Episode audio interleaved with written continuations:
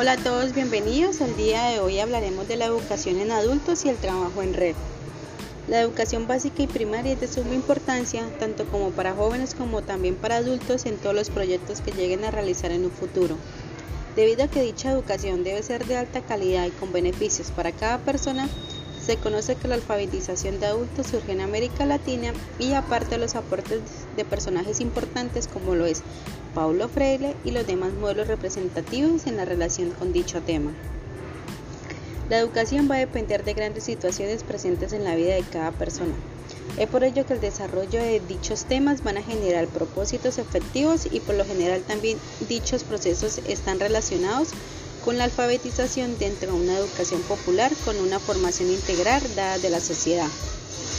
Por falta de educación, muchos jóvenes que tienen la edad de 15 años no saben leer ni escribir, pues no han tenido la oportunidad de tener una educación de alta calidad o por lo menos una básica primaria, para aprender la importancia de lo que será útil en la sociedad en un futuro, ya que todo depende de la lectura.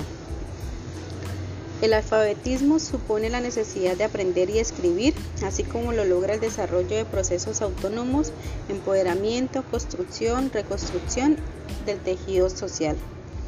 El reconocimiento como sujeto de derecho y la recreación de estrategias.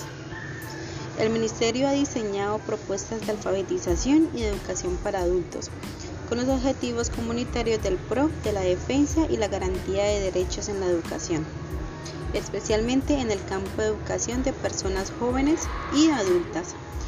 Por ello, la Universidad Pedagógica Nacional tiene en cuenta los aportes de la Facultad de la Educación desde la licenciatura en Educación Comunitaria con énfasis de Derechos Humanos. A continuación los dejo con mi compañera Marlene Contreras. Hola, hola estimados compañeros. Espero se encuentren muy bien y me alegra mucho poderlos saludar por este medio. Hoy les quiero regalar un pequeño aporte al tema que hemos venido hablando el día de hoy, que es la educación de adultos. Como se pueden imaginar actualmente la educación de adultos, particularmente la educación no formal, incluidos los programas de alfabetización, suelen ser el nivel de educación que más déficit acusa en su financiamiento son muy pocos los países que gastan el 3% recomendado de su presupuesto nacional de educación en los programas de alfabetización y educación de adultos.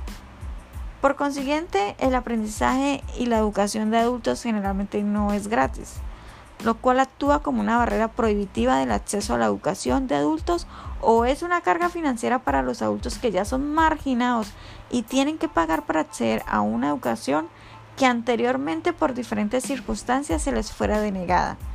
Sin duda la educación de personas adultas representa una excelente oportunidad de retomar los estudios para miles de personas en todo el país, ya sea para mejorar sus condiciones laborales, para mejorar la propia formación o, por qué no, para disfrutar simplemente pasando el rato. He ahí la importancia de seguir fortaleciendo las escuelas de adultos los cuales son espacios generadores de nuevas y casi infinitas oportunidades. No siendo más, para culminar con el tema de hoy podemos concluir que el aprendizaje y la educación de adultos es un componente básico del derecho a la educación y el aprendizaje a lo largo de la vida.